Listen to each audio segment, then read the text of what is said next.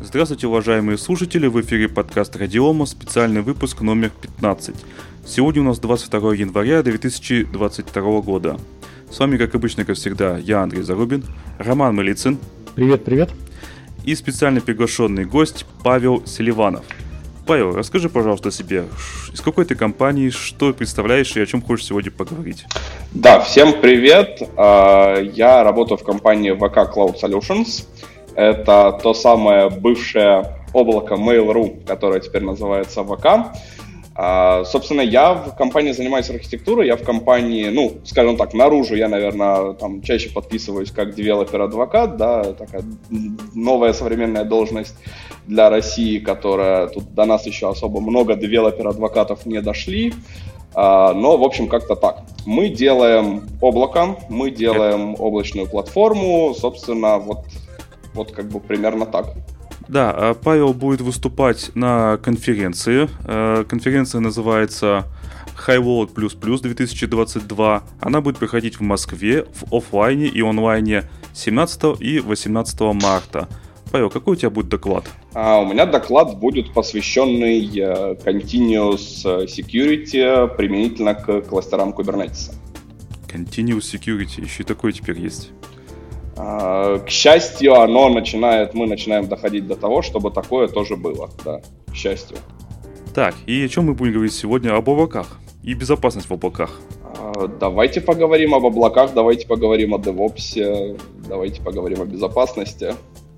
А, Павел, я хотел бы спросить относительно просто э, рынка сейчас облачных платформ. Есть Google облако, Azure, Яндекс облако, теперь ВК а, облако. Можно хоть как-то как-то ну, расписать, кто чем отличается и вообще что, какие вот, кто где стоит, какие цели, задачи, вот, какую-то общую картину. Цель и задача Цель и задача очень простая. Предоставить э, вычислительный ресурс по требованию максимально э, удобным для пользователей этих вычислительных ресурсов об, образом через интернет, с доступом через интернет, э, с минимальным взаимодействием с э, самим облачным провайдером, собственно. А, да, есть в мире ну, абсолютно лидирующая тройка игроков. Это AWS, это Google Cloud и это Azure. А, естественно, это как бы гиганты, да, у них там есть свои особенности у каждого. Ну, понятно, что там AWS это первые, кто начал этим фактически заниматься, да, в таких масштабах. А остальные подключились. А у нас в России есть тоже, mm-hmm. соответственно, там энное количество игроков, которые занимаются тоже облачными решениями, да. А, ну, собственно, основное отличие, я бы сказал, э, российских Э, компаний, да, которые занимаются облаком от мировых. Ну, помимо понятно, что отставание в развитии, к сожалению, мы позже сильно начали всем этим заниматься, да, мы скорее тут э, все находимся в догоняющем состоянии, но основное э, отличие это то, что фактически ни у одного из крупных игроков все еще нет дата-центров на территории России, соответственно, ни один из крупных игроков все еще не может нормально удовлетворять а, российскому законодательству о размещении данных а, на территории России. Ну и, насколько я знаю, да, все облачные провайдеры российские, они как раз-таки прекрасно всем этим требованиям умеют удовлетворять, в том числе и там законодательству, всяким вот этим ФЗ нашим и так далее, и так далее. Угу. Ну, э, насколько я знаю, все-таки у того же, по-моему, Яндекса, по-моему, не все э, сервера находятся в России. Э, не все сервера, так же, как и у нас, да, на самом деле сейчас уже тоже есть дата-центры за территорией России. Угу. Тут скорее наоборот, тут, да, если экспансия там крупных игроков в Россию все еще не произошла, ну, то да. вот экспансия российских игроков в мир уже происходит. А, то есть наоборот все идет. Даже. Да. И как успехи? Счастье для нас. Ну, Наших... Ну, как бы у нас есть сейчас вот один дата-центр. Сейчас зашел на страничку, как раз вот VK э, Cloud Solutions, там есть несколько вариантов э, комплекса решений. А, по многим мне как бы все в принципе понятно. А, интересно, конечно, мне вот история с графическими адаптерами. А, я так понимаю, что у вас есть э, виртуалки с ГПУ, с пробросом ГПУ. Да, есть такая услуга. А, если не секрет, а какие Теслы, какие Теслы используете? А100 или какие-то другие? Я вот, к сожалению, тут не подскажу, совершенно информация. не специалист. Нет, информация абсолютно открытая, я даже уверен, что мы по этому поводу писали и анонсы, и, скорее всего, статьи на Хабры и так далее. Угу. Просто вот, правда, не специалист, вот всем, что касается там спичкитов, да, и вот этим всем просто не занимаюсь. Э, ГПУшками и так далее. Ладно, давайте поговорим все-таки более предметно, а, то есть чем отличается облако от хостинга, почему ИБ боятся облаков и в таком духе. Но вот в плане того, чем облако отличается от хостинга, да, это вообще на самом деле интересная штука. Собственно, это то, почему я пришел, в принципе, работать в компанию, которая занимается предоставлением как раз-таки облачных услуг. А, я работал в большом количестве проектов, э, российских, э, там, и нероссийских, да, и вот в российских проектах, когда э, кто-то говорит, там, какие-нибудь технические директора, бизнес читает про облака, да, все думают, как это круто, ну, давайте внедрять. Приходит к какому-то провайдеру, у которого есть, дай бог, чтобы это хотя бы было в январе, вот. Ну и, собственно, дальше начинается классическая схема. Провайдер говорит, сколько вам ресурсов нужно, э, считает, сколько это нужно заплатить денег, компания платит там за полгода, за год аренды этих ресурсов, и дальше в рамках этих ресурсов живет. И вот мы привыкли в э, России это называть облаком э, что по сути является абсолютной противоположностью всего того, что как бы несет за собой облако, да, и управление этим всем потом чаще всего оказывается, ну вот в выделенном заранее провайдером пуля ресурсов, мы создаем виртуальные машины, накатываем туда операционные системы, короче говоря, получаем ту же самую там bare metal инфраструктуру, только поверх виртуализации провайдера, и там ходим потом с провайдером еще бороться, там всякие шумные соседи и прочие прелести жизни на общих гипервизорах.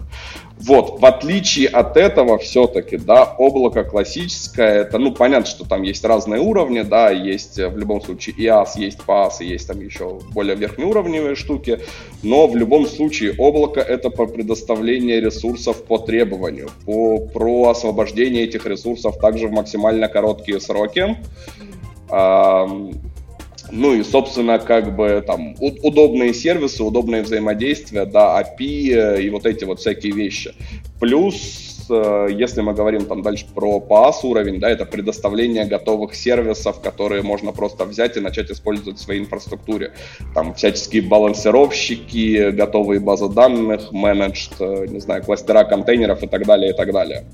Вот, то, что, мне кажется, вот основные отличия, да, хостинга и облака, вот, собственно, ну, начал с того, что я пришел в компанию, изначально мне хотелось до российского комьюнити донести, что вот облако это вот это, а не виртуальные машины на VMware. И, собственно, развитием такого мне и хотелось заниматься. И, собственно, вот мы в VK Cloud Solutions ровно такое облако.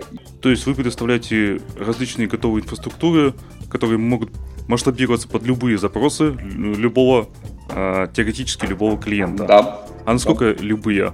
Ну, э, смотрите, в любом случае, да, есть какой-то предел, там не только у нас, на самом деле, понятно, что российские компании там э, облачные в сравнении с тем же самым AWS, они прям в разы меньше, да, но даже у AWS при размещении чего-то особо крупного придется пообщаться с менеджерами, придется там э, как бы подрасчитать то, что AWS должен э, доставить в свои дата-центры и так далее, и так далее. А, примерно так же это происходит и у нас, да, то есть если вы приезжаете с какой-то особо крупной инфраструктурой, а, с особыми требованиями, там, с э, кучей кастомизации и так далее, и так далее, да, вам придется пообщаться с менеджерами, нам придется каким-то образом подготовить там свое оборудование, а, возможно, выделить его, там, часть оборудования, да, специально для вашего проекта, но в таких случаях это мы говорим о ну, ну, типа выделение десятков и сотен гипервизоров под одного клиента. То есть это прям крупные масштабы. Ну, по поводу Амазона, у них у самих там со своими собственными даже продуктами проблема. Когда вышла их новая игрушка uh, New World, они, по-моему, неделю боролись с нагрузкой и не могли ну, разместить свои, на свою же собственную игру на своих же собственных серверах, так, чтобы оно просто не было очередей. Даже у Амазона такое бывает. Я думаю, это вопрос к, к компаниям такого размера, да, когда у тебя просто отделы уже начинают жить абсолютно своей жизнью, и никакого преимущества нету в том, что там один твой отдел твоей компании сделал игру, а другой твой отдел делает облако. Они между собой примерно настолько же далеки, насколько и любой клиент Амазона от э, самого этого облака. Ну, по-моему, есть для этого менеджера, который должен между собой как-то договориться. Да, в идеальных мирах, как всегда, у всех все есть, это да. Да. А еще вопрос. Поддерживаете ли вы развертывание инфраструктуры через Terraform? Да, конечно, поддерживаем. А, давай я вообще скажу так, что под э, капотом нашего облака на самом деле существует э, OpenStack, который open source открытый продукт для построения, собственно, облачных платформ. А наш OpenStack, он уже там местами, да, компоненты, замененные от ванильного к э, OpenStack, местами там дописанные просто компоненты. Ну, в принципе, мы движемся как бы в сторону стабилизации, естественно, open source OpenStack, в сторону расширения его функционала, там, предоставления того функционала, который как бы нужен действительно нашим клиентам. А, поэтому он переделывается постоянно. Но а, так как сам OpenStack поддерживает, у него есть а, готовые провайдеры для Terraform, то там большая часть ясной инфраструктуры, да, у нас все еще совместима вообще с ванильным OpenStack провайдером Terraform. У нас есть также свой отдельный Terraform провайдер, который э, ну, называется MCS, да, он должны его, по идее, тоже когда-то переименовать, чтобы там все-таки название ВК э, звучало, но пока МЦС, вот, который работает, э, ну, на данный момент пока что больше с пасной части нашей инфраструктуры, но, в принципе, в планах у нас э, вообще OpenStack провайдер заменить полностью на свой, ну и, собственно, расширить функционал нашего провайдера до покрытия полностью всего облака. Ну, ведь OpenStack такой сложно поддерживать, это большое количество разрозненных компонентов. Плюс, кстати, у нас когда-то приходил тоже спецгость, который занимается в России развертыванием, разворачиванием э, OpenStack в промышленных масштабах. И все проблемы с нестабильностью решалось, решались поднятием кучи других виртуалок. То есть упала одна виртуалка, поднимается еще 10. В таком ключе. Как вы с этим боретесь?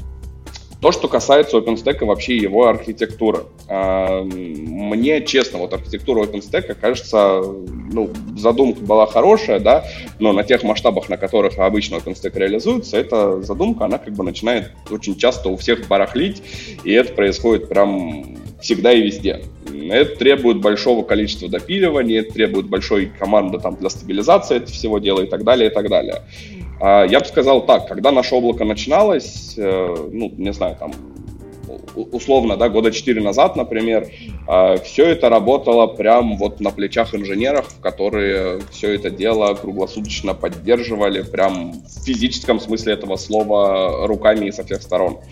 А, была проведена большая работа по стабилизации этого всего, по переделыванию многих компонентов, по выпиливанию многих багов и так далее, и так далее.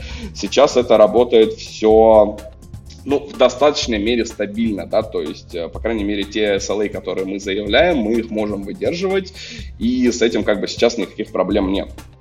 А, что касается, в принципе, вообще давайте, а, так, такая еще есть интересная тема, да, про облака и про их стабильность. Вот я люблю про это дело разговаривать, меня постоянно наш э, маркетинг э, бьет по рукам э, за то, что я потенциальным нашим пользователям говорю такие штуки. Но всегда облачная инфраструктура будет менее стабильна, чем ваша bare metal железная инфраструктура, которая стоит в ваших дата-центрах. Это закон природы, к сожалению. Чем больше у вас компонентов участвует участвуют в обеспечении работы ваших систем, тем больше багов, больше нестабильности в работе этих всех компонентов будет. А, железный сервер у него как бы помимо железной начинки операционной системы и приложения, которое в нем, в нем стоит, нет больше ничего. Облако — это те же самые железные сервера, те же самые операционные системы поверх них, а еще куча управляющих элементов, которые там занимаются э, организация этого функционала, который предоставляет провайдер, а еще куча разработчиков провайдера, которые, к сожалению, тоже умеют генерить баги, а еще как бы там персонал в дата-центрах, да, который есть и так далее, и так далее, и так далее, и там наслаиваются прям вот слои друг на друга, друг на друга, и все это дело становится менее стабильным. А почему при этом все же мы говорим о том, что на самом деле в облаке можно строить более гибкую и более стабильную систему? Потому что э, при этом при всем облако дает отличные инструменты для уменьшения, ну, то есть мы как аварии можем предотвращать, да, у нас есть примерно два способа. Это либо делать так, чтобы аварии не случалось никогда, что мало похоже на правду, либо делать так, чтобы, когда авария случалась, восстановление после нее занимало минимальное время. Ну, то есть тот самый mean time to recovery. Вот, соответственно, облако очень хорошо позволяет этот mean time to recovery уменьшать. То есть у облака есть огромное количество инструментов, э, резервирования, там, инфраструктуры за код и всего остального, что вам позволит просто, если вы потеряете виртуальную машину, как бы не заморачиваться с тем, что почему она сломалась, как ее вернуть обратно и так далее, и так далее. Просто рядом в течение минуты поднять новую такую же виртуальную машину и продолжить работать с того же места. Э, понятно, что это не относится к данным, да, это чаще всего относится к э, там, stateless э, инстансам, а данные резервируются совершенно на другом уровне и совершенно там другими технологиями, да, именно методом избыточности, но все же. То есть вот облако — это про это. И поэтому одно из ключевых моментов там, э, работы с облачной инфраструктурой нельзя просто взять свой железный сервер, на котором у вас стоит там э, какой-нибудь древний Oracle в один инстанс на терабайты данных, положить его в облако, а потом ходить к провайдеру и требовать о том, ну, в смысле, требовать пояснения, почему это моя виртуалка с э, Oracle. Во-первых, на ней медленно диски работают, почему-то терабайты вы медленно ворочаете. А во-вторых, что это она ночью упала и была там полчаса недоступна. Совершенно другие принципы работают в облаках. А вообще есть ли альтернатива OpenStack? С точки зрения открытого... С аналогичными параметрами. С точки зрения открытого какого-то ПО, ну, наверное, только, возможно, Open не было. Да, у меня есть э, знакомые, которые делают э, хостинги, там, облака, дата-центр на основе как раз-таки Open не было. Вот. И, и, ну, Open было у нее сильно скромнее функционал, я бы сказал, чем у OpenStack. Поэтому тут либо что-то самописное, либо что-то проприетарное, либо что-то OpenStack. А Proxmox? А, Proxmox, у него же все-таки очень узкий функционал, то есть он особо за пределы там вот э, виртуализации и всего такого прочего он не выходит. То есть там в любом случае огромное количество того функционала, который действительно нужен облаку, его придется пилить самостоятельно. Фактически, что получается там собственным решением условным. А, ну просто я Proxmox пользовался исключительно на вот железном одном, двух, трех серверах, и поэтому я не знаю, как оно в облаке работает, естественно. Ну, вот, соответственно, да, то есть э, при, при такой классической схеме, да, когда нам нужно что-то э, там, развернуть на двух-трех серверах, там, десятку, десяток виртуалочек, тут как бы можно и там с, с API КВМ напрямую взаимодействовать, как бы не является такой проблемой, то есть облачные провайдеры сталкиваются с совершенно другими задачами. Ну вот у нас, я немножко вмешаюсь, у нас как бы есть, ну, собственное понимание, что OpenNebula, она больше подходит для какого-то частного дата-центра, и там есть одна проблема, там нет биллинга, в него не, ну, то есть нет решения для биллинга в OpenNebula. Да. Согласен. Тоже, опять же, там много всего пилить нужно самостоятельно. Ну, собственно, я... Ну, биллинг, наверное, можно самостоятельно написать. Так, а еще давайте поговорим о мониторинге состояния облака. Как это правильно сделать? Ну, тут так, такой вопрос широкий, да. Широкий, да. как, как правильно замониторить систему? Собственно, облако вообще, ну, с точки зрения там устройств своего внутри мало чем отличается вообще от любой другой системы. Да? Нам нужно знать, что происходит с нашими компонентами. Единственное, самая есть как бы неприятная и опасная часть облака — это данные пользователя. А, которые лежат в каких-то там а, системах хранения данных. Э, вот, вот, вот с этим все сильно интереснее, да, то есть там много резервирования, много мониторинга и так далее. А, в общем и целом я могу сказать, что происходит сейчас у нас. То есть исторически у нас ну, вся инфраструктура фактически мониторилась с помощью там, с нашей стороны с помощью Zabbix, да, классических админских э, штуковин. Э, ну и плюс у ВК есть большая служба там, дежурных и так далее, и так далее. Да, там много всяких интеграций, когда алерты уходят дежурным и так далее, и так далее. А сейчас мы, в принципе, работаем над тем, чтобы собрать свою собственную систему мониторинга, которая у нас построена на базе open source э, утилит для этого дела. Но, в общем-то, мы очень много на самом деле в этой системе мониторинга делаем самостоятельно. Причем эта система мониторинга, она у нас э, уже на данный момент работает, там частично да, покрывает э, само облако, и она же будет предоставляться в будущем нашим клиентам как, ну, собственно, мониторинг за сервис, да, для мониторинга, собственно, своей собственной инфраструктуры на базе нашего облака. А как, ну, если поговорить о безопасности. Как э, службы безопасности больших и маленьких компаний вообще относятся к размещению данных компаний, баз данных, там, каких-то файлов э, в облаках, чужих облаках? Это огромный больной вопрос. Я, к сожалению, не знаю, как с э, eBay обстоят дела в мире. Да, вот мне интересно было бы а, посмотреть, приходят ли там какие-нибудь американские бэшники в AWS и, и, и делают ли все то же самое, что российские бэшники приходят и делают с нами. Но это прям... А что с вами делают? Это прям больно. Но это прям огромные тонны опросников постоянных, да, и так далее, и так далее. Просто мне тут, кажется, есть э, фундаментальная, э, фундаментальная проблема в том, что вот те самые подходы к ИБ, которые у нас есть, они не очень хорошо подходят к э, облачным инфраструктурам. Потому что, к сожалению, так получается, да, что ну, вообще очень часто специалисты по информационной безопасности, они больше как бы занимаются нормативными документами, составлением бумажек э, и, и вот этим всем. Максимум это установка антивирусов и так далее. Вот. А все-таки, когда ты находишься в облаке или, не дай бог, в каком-нибудь там э, контейнерном э, пространстве типа Kubernetes, начинается сразу же проблема, что с безопасностью вообще-то приходится работать, причем приходится работать руками, причем приходится по этому поводу что-то писать. То есть есть большое количество разных инструментов, которые тебе позволяют там за безопасностью и следить, и э, как, как это говорится, ну, в общем, ее контролировать, да, и усиливать, но, к сожалению, для этого всего нужно что-то делать, вот мне вот в последнее время только стали попадаться специалисты по информационной безопасности, которые действительно что-то помимо перекладывания бумажек, там, подписания нормативных документов умеют делать руками. А, возвращаясь как раз к моему докладу на Highload, да, который Continuous Security, вот тут вначале спрашивали, что и такое бывает. Вот Continuous Security это как раз-таки о, о том, что безопасность это не просто соответствие нормативным актам, это не просто установка антивируса, это процесс, который должен должен continuously, да, то есть в, в, в процессе выполняться, контролироваться, как бы так же, как там любые пайплайны CI/CD, да, любые тесты и так далее. Ну вот, Павел, смотрите, я просто не могу не вмешаться. У нас как раз-таки сертифицированная операционная, сертифицированная операционная система мы когда говорим нашим там партнерам, там, потому что у нас тут, они говорят, почему использовать Astra в качестве платформы, да, для, для виртуализации, мы для просто для простоты э, диалога говорим, ну, мы сертифицированы под самые высокие классы.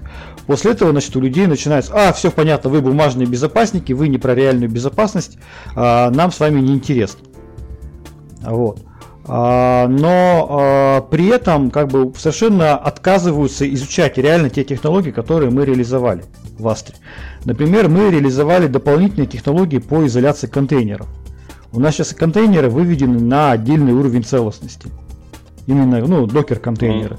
А, к сожалению, большинство людей, которые себя называют реальными безопасниками, да, даже до этих технологий не доходят.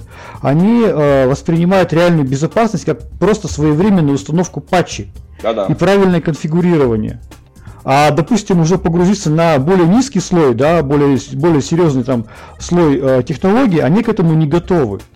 И поэтому мы никак не можем достучаться до специалистов по контейнерной виртуализации там, да, и показать наши наработки, потому что они видят сертификат, говорят, бумажные безопасники, до свидания, разворачиваются и уходят. И, честно говоря, ничего кроме недоумения это не вызывает. Я прекрасно понимаю, мне кажется, тут э, вот та же самая проблема, я говорю, что с которой сталкиваемся и мы в облаке, да, то есть э, к нам приходят с теми же вопросами про установки патчей, куда засунуть э, антивирус и так далее, и так далее, вместо того, чтобы действительно погружаться в системы и в то, как это работает и как можно этой безопасности, собственно, добиваться. Я проблему прекрасно понимаю. Так, а вот, э, допустим, некая компания решила, значит, разместить свои данные. А как вообще эта компания может быть уверена, в принципе, что эти данные никуда на, на, налево не пойдут? ФСБ там, допустим, или просто конкурент там. То есть откуда взяться этой уверенности?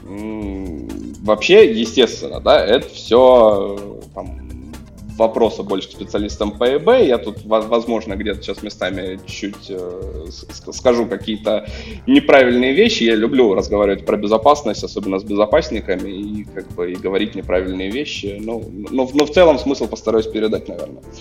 А, в первую очередь, это, конечно, вот там, возвращаясь к бумажкам, да, все-таки, всякие вот эти сертификации, ФЗ, не ФЗ и так далее, и так далее, там, в том числе и там иностранные типа PCI DSS, да, которые есть у облака и по которым облачная платформа может быть аттестована, вот, наверное, они отвечают на большую часть таких вопросов. Там, если посмотреть вот на, нашу, на наше облако, да, и посмотреть на нашем сайте, у нас есть вся информация о том, э, там, к чему наше облако сертифицировано, какими своими сегментами, какими сервисами и так далее, и так далее.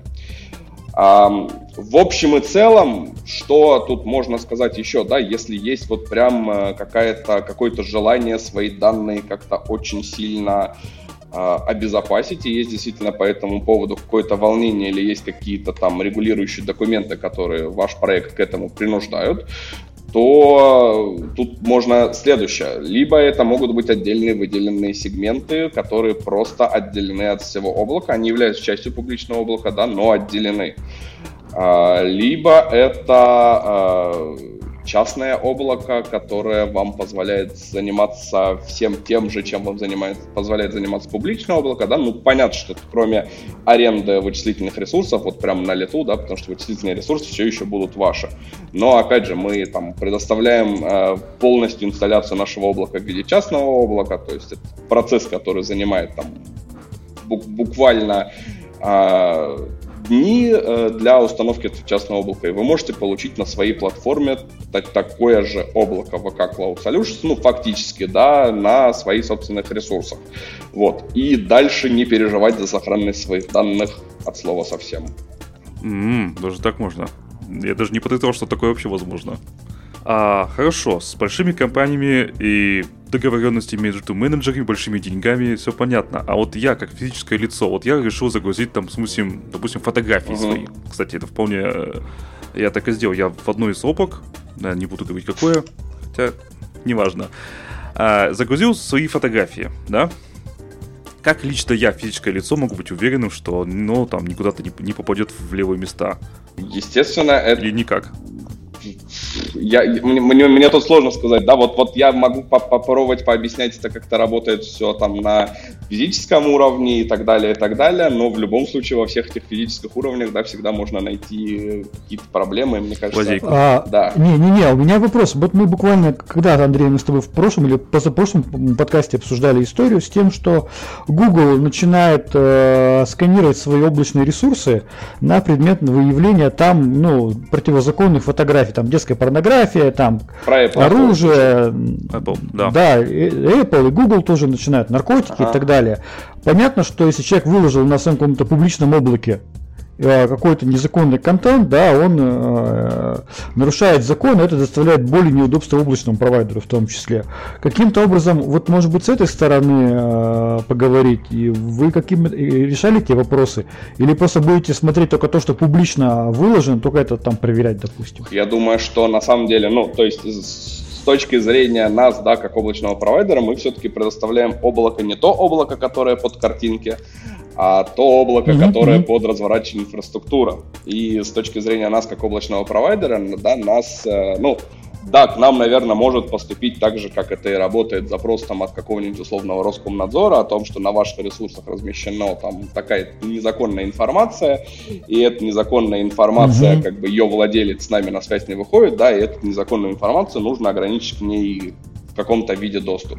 Я думаю, что да, вот такие штуки работать э, вполне себе могут, но насколько я знаю, пока что в России еще нет требования о том, чтобы э, провайдеры именно услуг э, предоставления там, вычислительных ресурсов самостоятельно занимались сканированием всего размещенного на э, там, виртуальных машинах клиентов, да, и самостоятельно занимались тем, чтобы вычищать оттуда незаконный контент. Ну и вообще это выглядит как бы, как будто бы не совсем задача облачного провайдера за этим всем следить. Ну да, я согласен. согласен. Ну то есть вот в случае как с Apple, да, когда там у них есть облако, которое облако именно там вот под картинки и так далее. Вот здесь уже там можно разговаривать, это правда больше вопрос э, законодательства и морали, чем какого-то вообще IT, а, да, но, но это хотя бы имеет смысл. Окей. А, давайте да, вернемся действительно к облачным, именно к облачным решениям. А, Павел, ты хотел поговорить о Continuous Security для Kubernetes. Можно вот чуть подробнее об этом рассказать? Тоже реально интересно, потому что сейчас Kubernetes, кластеры Kubernetes, дико популярная тема, и, естественно, вопрос безопасности всей этой инфраструктуры очень а, прям актуален стал. Угу. Расскажи, пожалуйста, что вы делаете или думаете делать в этом направлении? Ну, вообще тут основная проблема какая, да? Мне кажется, что, в принципе, когда появились все вот э, там DevOps, докеры, Kubernetes и так далее, и так далее, люди почему-то куда-то безопасность из этого дела вообще выкинули. То есть э, развитие, грубо говоря, там э, самой разработки, да, архитектуры разработки и так далее, оно там пошло куда-то в микросервисы, вот в эти вот все вещи. А, развитие инфраструктурных инженеров, оно пошло вот куда-то в DevOps, в автоматизации, платформы эти и так далее, и так далее. А развитие как бы отдела информационной безопасности вообще по пути забыли с собой взять куда-то. И отдел информационной безопасности... А я знаю почему. а потому что разраб- заниматься разработкой это весело, интересно и вообще классно, а информационная безопасность скучно, неинтересно и вообще мешает работать. Вот мне тоже так кажется, нужно сделать этот, информационную безопасность, так сказать, great again. Веселой и занимательной э, штукой. Ну, собственно, да, я на, на, на самом деле с этим согласен. То есть э, отделы безопасности в этом во всем просто забыли. У нас по этому поводу ничего в итоге э, в инфраструктурах перестала работать вообще, да, и, и даже те принципы, на которых там э, основывалась безопасность, опять же, да, вот вернуться просто к патчам, к этим постоянным, к там, антивирусам и так далее, и так далее. До сих пор, когда ты людям что-то говоришь про безопасность, там, про Kubernetes, да, приходят э, там на конференции безопасники и спрашивают, а как бы это все хорошо, а где в Kubernetes антивирус? И вот очень сложно объяснить, что, в принципе, антивирус и Kubernetes, да, чуть-чуть другие принципы, слегка другие, да, и Kubernetes управляется там с точки зрения security совершенно по-другому, не так же, как управлялись э, предыдущие версии в инфраструктуру. Собственно, Continuous Security — это о том, чтобы э, контролировать безопасность выпускаемых наших, на, нами продуктов, да, и э, запускаемых нами инфраструктур на уровне такого же DevOps пайплайна CI/CD, как и там, контролировать качество кода и вот это вот все. То есть это про встраивание утилит, которые позволяют контролировать безопасность в автоматические пайплайны проверки этого всего. Причем это может происходить на разных уровнях, да, начиная там от контроля того, что выливается на инфраструктуру с точки зрения кода, там, того, что написал разработчик, да, на моменте еще до тестирования, и заканчивая тем, что периодические проверки на предмет там, соответствия конфигурации нашей инфраструктуры тем принципам безопасности, которым мы должны следовать. Опять же, в случае с Kubernetes это все прекрасно можно сделать, потому что как никогда прежде мы можем состояние всей инфраструктуры просто взять и выгрузить в виде там, понятных объектов из Kubernetes, и это все просто проанализировать фактически строчка за строчкой. То есть нужно, по сути, наверное, наладить какое-то общение и понимание между безопасниками и разработчиками. Если следовать преследовать в том числе и цели безопасности, то это тормозит же разработку. разработчикам наверняка это сильно не нравится. Да, тоже, точно так же, как и если преследовать цели стабильности системы, это тоже тормозит, ну, я с админской точки зрения говорю, да, это тоже тормозит разработку, и разработчикам это тоже не нравится. К чему в итоге пришли? К тому, что нужно дать с стороны админов для разработчиков такую контролируемую платформу, в которой разработчик э, получает иллюзию, что он может делать все и самостоятельно, а на самом деле мы ему там разрешили делать только то, что считаем как бы хорошим, безопасным и стабильным, и максимально это контролируем с безопасностью как то же самое. честное слово. А, Павел, скажи, пожалуйста, вот вы, ты сказал, что вы пишете много своего кода, а вы какие-то там э, э, инструменты для анализа кода используете, статический, динамический анализ кода? А... И вообще, насколько это сильно замедляет разработку? Мы все это дело, да, используем. А, опять же, это было просто требование тех сертификаций, которые мы проходили, да, в э, рамках сертификации нашего облака. А, давайте так, я не буду, наверное, называть конкретные инструменты, потому что, во-первых, они там дополняются, меняются, mm-hmm. их большое количество, и там среди них, наверное, есть проприетарные в том числе, и не уверен, насколько их названия могу раскрывать вообще, в принципе. Но в целом я могу сказать так, да, мы следуем тем же самым принципам, то есть э, безопасность разработки там VK Cloud Solutions, она встроена в пайплайны выпуска этих продуктов. То есть это тот самый continuous security, то есть мы постоянно на лету, да, и с помощью статических анализаторов, с помощью динамических анализаторов э, контролируем, что пишет разработчик. Точно так же, как мы постоянно там сканируем нашу инфраструктуру, да, опять же, также автоматизированно и контролируем, а что у нас сейчас на стендах, э, какая там конфигурация, какие в ней есть уязвимости и так далее, и так далее. Но насколько это, допустим, замедляет, э, не оценивали? То есть, ну, или даже переформулируем, насколько разработка сильно сопротивляется этой всей истории? Вот мне кажется, что благодаря тому, что это встроено именно ровно таким образом, разработка очень рада этой истории, потому что предыдущий вариант работы всего этого дела был, пока uh-huh, кто-то uh-huh. не посмотрит, оно дальше не поедет. А, либо там э, мы что-то нашли, срочный баг, да, вот он, пожалуйста, вам всплыл, бросьте все и его теперь чините. То есть теперь это все предсказуемо, теперь там большинство багов э, безопасности, они всплывают не на этапе, когда это уже в проде, и теперь нужно срочно чинить, потому что как бы сейчас без вариантов, а на этапе, когда это тестируется, когда это еще только написали, да, и оно там максимум на стейдж выкатилось, мы, мы это уже видим. То есть, мне кажется, с точки зрения разработчика это просто вообще счастье. Все замедление, которое происходит, это с точки зрения того, что, не знаю, там условно пайплайн, который раньше позволял выкатить на прод там отработать в течение 20 минут, да, и вот через все проверки, через все стенды код приедет на прод, теперь он занимает не 20 минут, а там условно 30 минут, потому что там есть еще проверки безопасности. Вот, вот как бы замедление. Павел, а у меня вот еще вопрос, э, на, мой взгляд, он, наверное, на мой взгляд, для меня он один из самых интересных. А что у вас с программой Backbounty по облаку? Открыли ее уже, э, ведете ее или планируете, или как вы к этому относитесь вообще? Да, я понял, вот я, вот я не могу сказать, на самом деле, у меня нет последней информации, потому что из того, что я знаю, да, мы по этому поводу э, что-то обсуждали и что-то делали. Но сейчас, скорее, мне кажется, я могу наврать, да, но мне кажется, что большинство таких вот э, как раз таки вот bug bounty кейсов, да, они просто заводятся к нашими клиентами через э, нашу тикетную систему, то есть это не специализированно и там специализированной такой программы сейчас просто нету. Ну, просто я знаю, что VK Group, ну, раньше Mail.ru, один из лидеров вообще по программе Bounty в России. И одни из, так скажем, так скажем, ну, зачинщики а, основной культуры Bounty в России. Ну вот мне, мне кажется, что применительно к облаку, до облака, до нашего это еще не добралось. Угу, угу. Ну, очень интересно потом будет посмотреть. Спасибо. А, облачные технологии как средство реализации DevOps. Что это вообще такое? С чем его едят?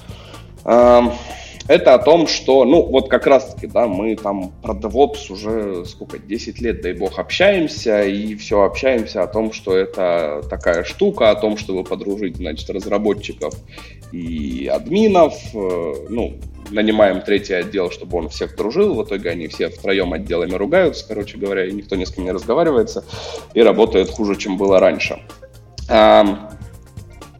В общем, суть какая? На самом деле, это, это вот мое глубочайшее убеждение, что я об этом уже говорил, да, касательно платформы, что наиболее удобный способ взаимодействия разработчиков и отделов сопровождения – это предоставление со стороны отдела сопровождения разработчикам платформы, в которой разработчик может выполнить все свои повседневные задачи, да, начиная от, не знаю, поднять себе базу данных для там, dev-стенда какого-нибудь, развернуть свой dev по-быстренькому, сделать это самостоятельно, сделать это минимально там понимая, как хорошо конфигурировать систему, да, то есть, чтобы система могла сама хорошо сконфигурироваться из там минимального набора э, параметров, которые разработчик для нее укажет.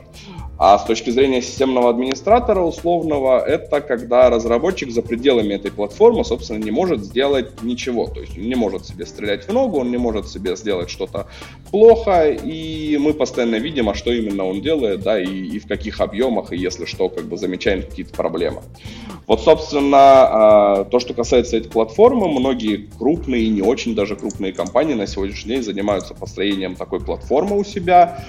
А, это всегда громадный труд. Это кажется, что, ну, типа, мы сейчас сделаем Kubernetes, развернем, да, например, там условно, и будут разработчики там сами писать YAML-файлики и запускать свои приложения в Kubernetes. А, по факту оказывается, что разработчики ничего про Kubernetes не знают, знать не хотят, и в итоге просто у нас появляется в компании там тот же условный Kubernetes, который теперь за который тоже отвечают отделы сопровождения, они пишут за разработчиков туда файлики и вот это вот все прочее.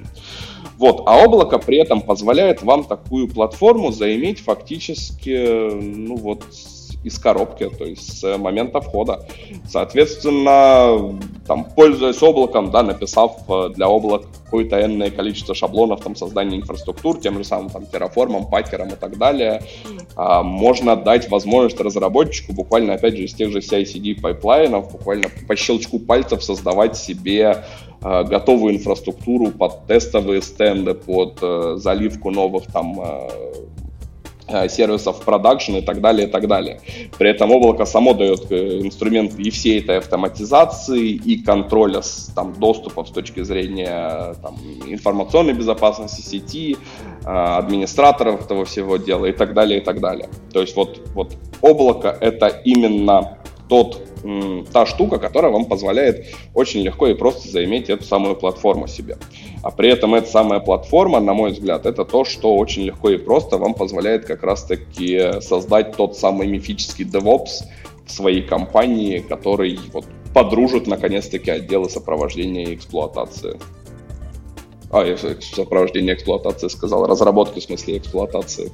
Есть еще что-то интересное, что можешь сказать? А, могу вам, не знаю, Халивара подкинуть ваши подкасты. Я, у нас тут была в э, конце прошлого года конференция, которая называлась ВК Kubernetes Conference. Э, мы вот вернули их, да, они у нас когда-то проходили. Мы вот э, с прошлого года вернули их и теперь собираемся их проводить, собственно, ежегодно пока что по планам.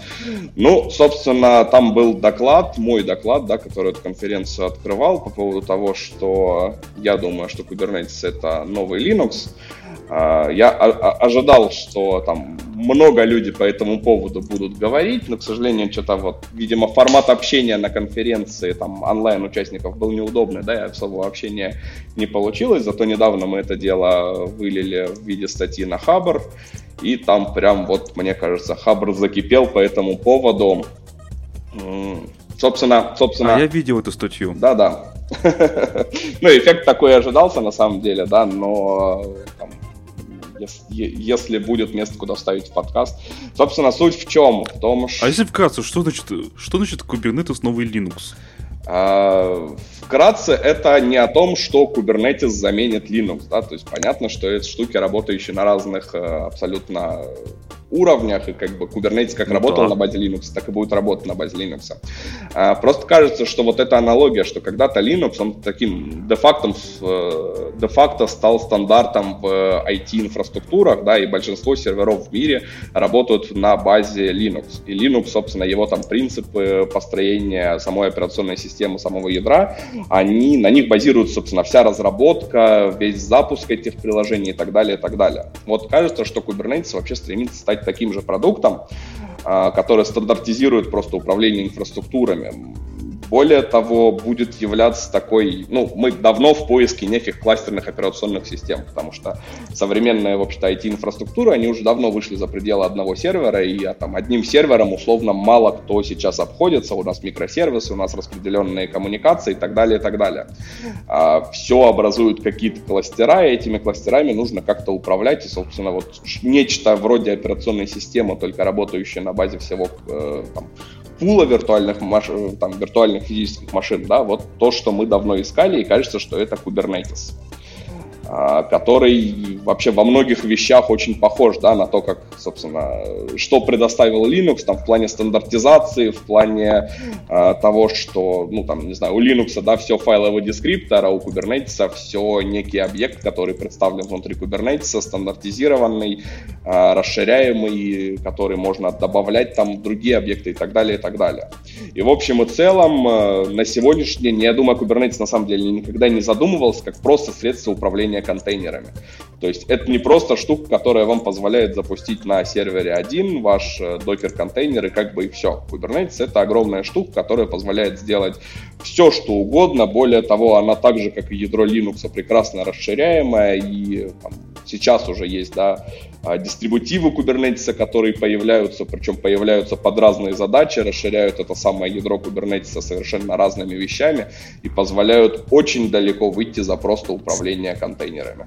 Ну, тогда, в общем-то, понятно, что имелось в виду. А просто название статьи вот именно так провокационно это и звучит, что якобы замена. Поэтому, поэтому у ВК есть маркетинг, да, и поэтому эти все статьи, естественно, проходят через маркетинг.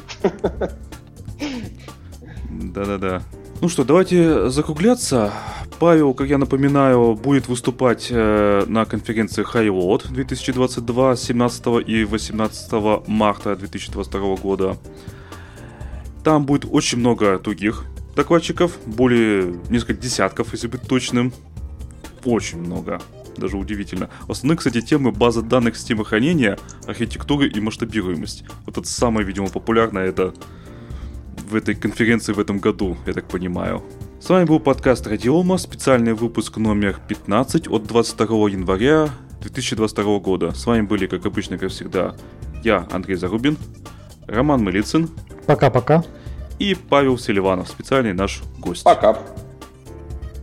Всем пока.